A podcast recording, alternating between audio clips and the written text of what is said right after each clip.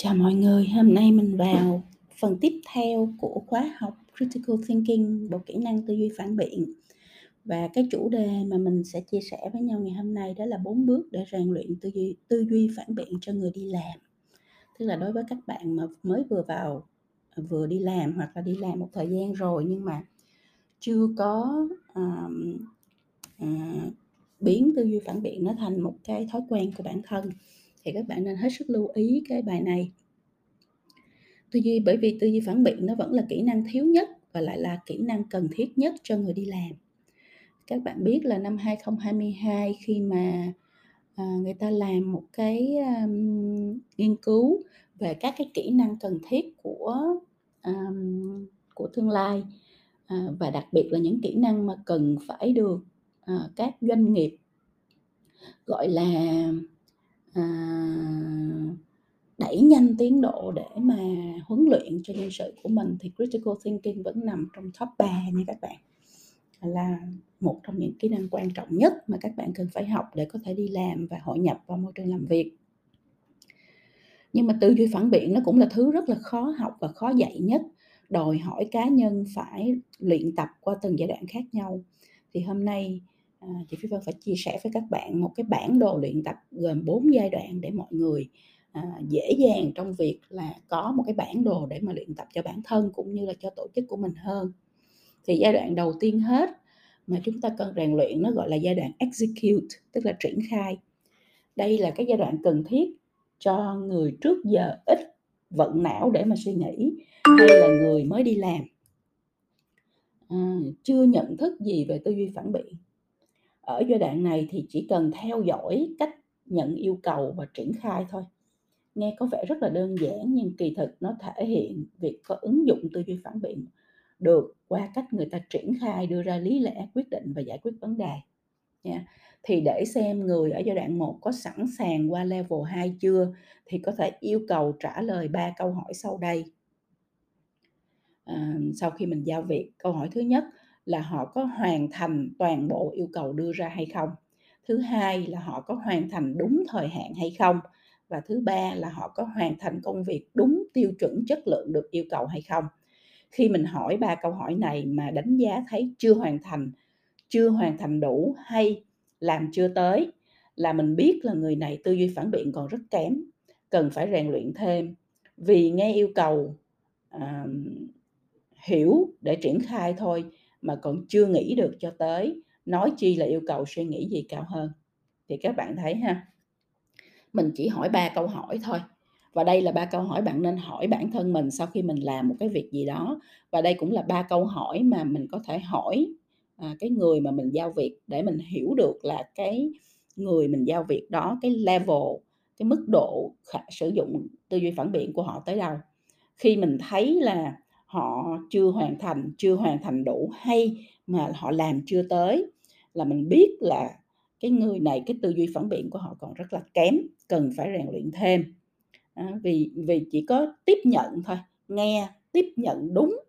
để triển khai đúng thôi mà làm còn chưa được thì sẽ không làm được cái gì khác cao hơn cả. Đó là cái giai đoạn một của tư duy phản biện và nếu mà đến đây thì phi vân sẽ thấy là có rất nhiều bạn trẻ ở Việt Nam hiện nay đang kẹt ở cái giai đoạn này. Bởi vì phi vân thấy là nhiều khi việc rất là đơn giản và giao cho làm thôi nhưng mà làm cũng không tới nghĩ không tới, làm không đủ, làm không đúng chất lượng. Tức là cái khả năng tư duy và nhìn rõ cái vấn đề để mà làm cho tới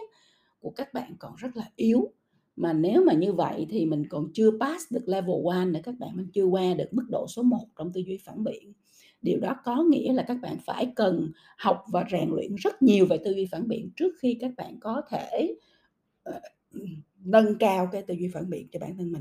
Và thì đó là cái giai đoạn số 1 execute triển khai. Bây giờ mình nói đến giai đoạn thứ hai à, trong việc rèn luyện tư duy phản biện đó là synthesize có nghĩa là tổng hợp đây là giai đoạn mà bạn phải vật lộn với một mớ thông tin khác nhau và phải suy nghĩ để quyết định thông tin nào là quan trọng. Ví dụ sau khi họp, vì thì mình ghi chú và biết những cái vấn đề cốt lõi của buổi họp đó là gì. Tổng hợp là cái kỹ năng phát triển khi rèn luyện để giúp ai đó rèn luyện tốt. Thường thì yêu cầu họ phải tóm tắt và đưa ra được key takeaway tức là những cái vấn đề chính rút ra được sau một cuộc họp hay một cái cuộc brainstorm à, chẳng hạn. Tại vì trong một cuộc họp thì có có rất là nhiều thứ được nhắc đến có rất nhiều nhiều người nói những chuyện khác nhau và có rất là nhiều những cái sự trao đổi qua lại. Nhưng mà cái ý chính để rút ra được để mà mình có thể tiếp nối mình làm được những chuyện tiếp theo mình có bước tiếp theo đó what's next đó các bạn? Là cái gì? Thì mình phải có cái khả năng mình tổng hợp lại mình hiểu và mình rút ra được cái ý chính trong cái trong một cái buổi họp hay một buổi brainstorm như vậy thì những cái câu hỏi để check xem một người có khả năng tổng hợp thông tin hay đã đạt đến giai đoạn 2 chưa? Có thể là mình hỏi câu thứ nhất, họ có nhận thức được tất cả những điểm quan trọng trong cái buổi đó hay không? Trong cuộc họp đó hay không? Trong cuộc brainstorm đó hay không? Thứ hai là họ có bỏ đi những thứ râu ria hoàn toàn không liên quan gì ra khỏi cái tấm tắc của mình hay không? Tại vì có nhiều cuộc họp là nhiều khi là nói một hồi là Ờ, đi từ um, từ Hà Nội mà ra tới Cà Mau luôn á các bạn. Tức là nói mà mà nó đi xa vấn đề hoặc nó nó nó nó um, bị lang thang uh, linh tinh đúng không? Không có đi vào vấn đề chẳng hạn như vậy thì họ có hiểu được những thứ đó nó không liên quan và bỏ nó ra khỏi uh, cái cái um, uh, thông tin dữ liệu quan trọng mà mình rút ra được hay không. Và câu thứ ba là họ có phân định được đâu là quan trọng nhất quan trọng hơn theo thứ tự ưu tiên.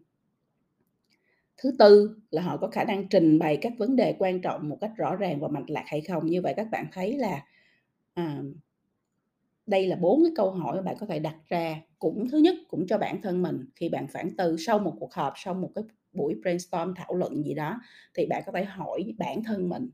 những câu hỏi này để bạn hiểu được là mình có ở được cái level số 2 này của tư duy phản biện hay không nếu mà mình uh, mình nắm không được điểm quan trọng mình không có bỏ đi được những thứ râu ria mình không có phân định được đâu là cái thứ tự quan trọng thứ tự ưu tiên về tầm quan trọng của những cái vấn đề được đặt ra trong cái buổi đó hay là mình không trình bày lại được à, sau cuộc họp này tôi thấy có ba vấn đề quan trọng một hai ba chẳng hạn mình không nói ra được mình không rút ra được ờ, và trình bày lại được một cách rõ ràng và mạch lạc thì đương nhiên là mình có vấn đề rồi nha các bạn. Thì đó là giai đoạn 2 là giai đoạn synthesize tức là tổng hợp thông tin dữ liệu từ một mớ những thứ thông tin dữ liệu đang xen hỗn hỗn tạp à, không có à, được trình bày à, logic rõ ràng à, mà mình rút ra được cái cái cái cái kết luận của mình rút ra được những cái à, vấn đề mà mình cần phải theo đuổi tiếp theo. Thì cái đó nó là level 2 của tư duy phản biện à, các bạn nhớ làm bài tập nha là các bạn nghĩ đến một cái cuộc họp hay một cái cuộc brainstorm trao đổi thảo luận gì đó của bạn với một ai đó hay là với team. Rồi các bạn ngồi các bạn học tự hỏi mình bốn câu hỏi này xem. Hoặc là nếu mà bạn đang coach cho nhân viên của mình về tư duy phản biện thì bạn thử đặt bốn câu hỏi này đối với nhân viên của mình xem cuối cùng là nhân viên của mình có trả lời được hay không để mình đánh giá được cái mức độ tư duy phản biện của họ đến mức nào. Giai đoạn thứ ba của tư duy phản biện là giai đoạn recommend, tức là đề xuất đây là giai đoạn mà người đi làm cần phải hiểu bản thân, cần làm gì theo mức độ quan trọng, và liên tục đưa ra đề xuất với sếp là mình cần phải làm gì, dù đề xuất đó có thể là chưa hoàn toàn đúng theo định hướng 100%. Nhưng đến level 3 thì bạn không nhận lệnh nữa, mà bạn biết cần phải làm gì và bắt đầu chủ động đưa ra các đề xuất khác nhau. Đề xuất cũng có lý lẽ và nền tảng đằng sau chứ không phải chỉ là một đề một cái ý kiến vô cớ vô tình tình cờ nghĩ ra mà không dựa trên một thông tin hay dữ liệu nào. Thì những ở đây á, là mình thấy là từ những cái nền tảng thông tin dữ liệu thu thập được bạn đưa ra một đề xuất đó là cái level tiếp theo của tư duy phản biện và những cái câu hỏi để có thể check xem một cái người tốt nghiệp được level 3 xong có thể là mình hỏi câu thứ nhất mình có thể hỏi là họ có luôn chủ động đề xuất giải pháp hay chỉ biết dựa dẫm vào người khác đưa ra ý kiến? Đó hỏi như vậy thôi là đã biết được cái level rồi đúng không? Họ có hiểu khi người khác phản biện về đề xuất của họ hay không? Đó là câu hỏi thứ hai. Câu hỏi thứ ba họ có nghĩ ra nhiều giải pháp khác nhau đối với đề xuất của mình hay không? À, nghĩ ra nhiều giải pháp khác nhau chứ không phải chỉ đi đến và đưa ra một giải pháp thôi. Và thứ tư là đề xuất của họ có dựa trên lý lẽ thuyết phục hay không? Thì đây là cái giai đoạn mà bắt đầu nó nâng cao hơn về tư duy phản biện và nó à, à và cái người mà có cái level 3 này họ bắt đầu họ đưa ra những đề xuất mà họ hiểu tại sao người khác phản biện đề xuất này của mình. Họ nghĩ ra nhiều giải pháp khác nhau và đề xuất của họ đều có những cái minh chứng những cái à, sự lập luận những cái sự phân tích à, dựa trên thông tin dữ liệu rất là rõ ràng. Thì đó là cái level tiếp theo của tư duy phản biện là recommend đề xuất giai đoạn thứ tư của tư duy phản biện là level thứ tư thì nó là level generate, tức là kiến tạo. Đây là cái giai đoạn mà ai đó bắt đầu có tư duy phản biện và có thể tạo ra một thứ gì đó mới từ con số 0 ví dụ, họ nhận thông tin là cần cải tiến chương trình huấn luyện cho nhân viên mới và ngay lập tức họ có thể bắt tay vào xây dựng dự án mới mà không cần phải bị giao hay là hoang mang không biết làm sao người có tư duy phản biện ở level này có khả năng nắm bắt và hiện thực hóa một tầm nhìn của một ai đó mà không cần quá nhiều thông tin. Tức là ở cái level này là những người này là người ta đã biết là mình chỉ cần nói cái ý ra thôi, nói cái tầm nhìn ra thôi, nói cái mục đích ra thôi là họ có thể hoàn toàn triển khai tất cả những thứ còn lại một cách rất là logic à, và rất là hợp lý. Thì để biết ai đó có đạt level này hay không thì mình có thể hỏi những câu hỏi như sau. Câu thứ nhất, họ có đưa ra các đề nghị, kiến nghị một cách khoa học hay không? Thứ hai họ có chuyển đổi được tầm nhìn của người khác thành kế hoạch để hiện thực hóa tầm nhìn đó hay không? Và thứ ba họ có biết cách trả lời câu hỏi chưa có câu trả lời hay không? À, ba câu hỏi này khi mình đặt câu hỏi cho bản thân hay mình đặt câu hỏi cho đội ngũ của mình thì mình và mình tìm được câu trả lời là mình có thể biết ngay là cái level về tư duy phản biện của họ có được ở cái level 4 này hay không tức là level generate kiến tạo. Rồi bây giờ các bạn xem mình đang ở đâu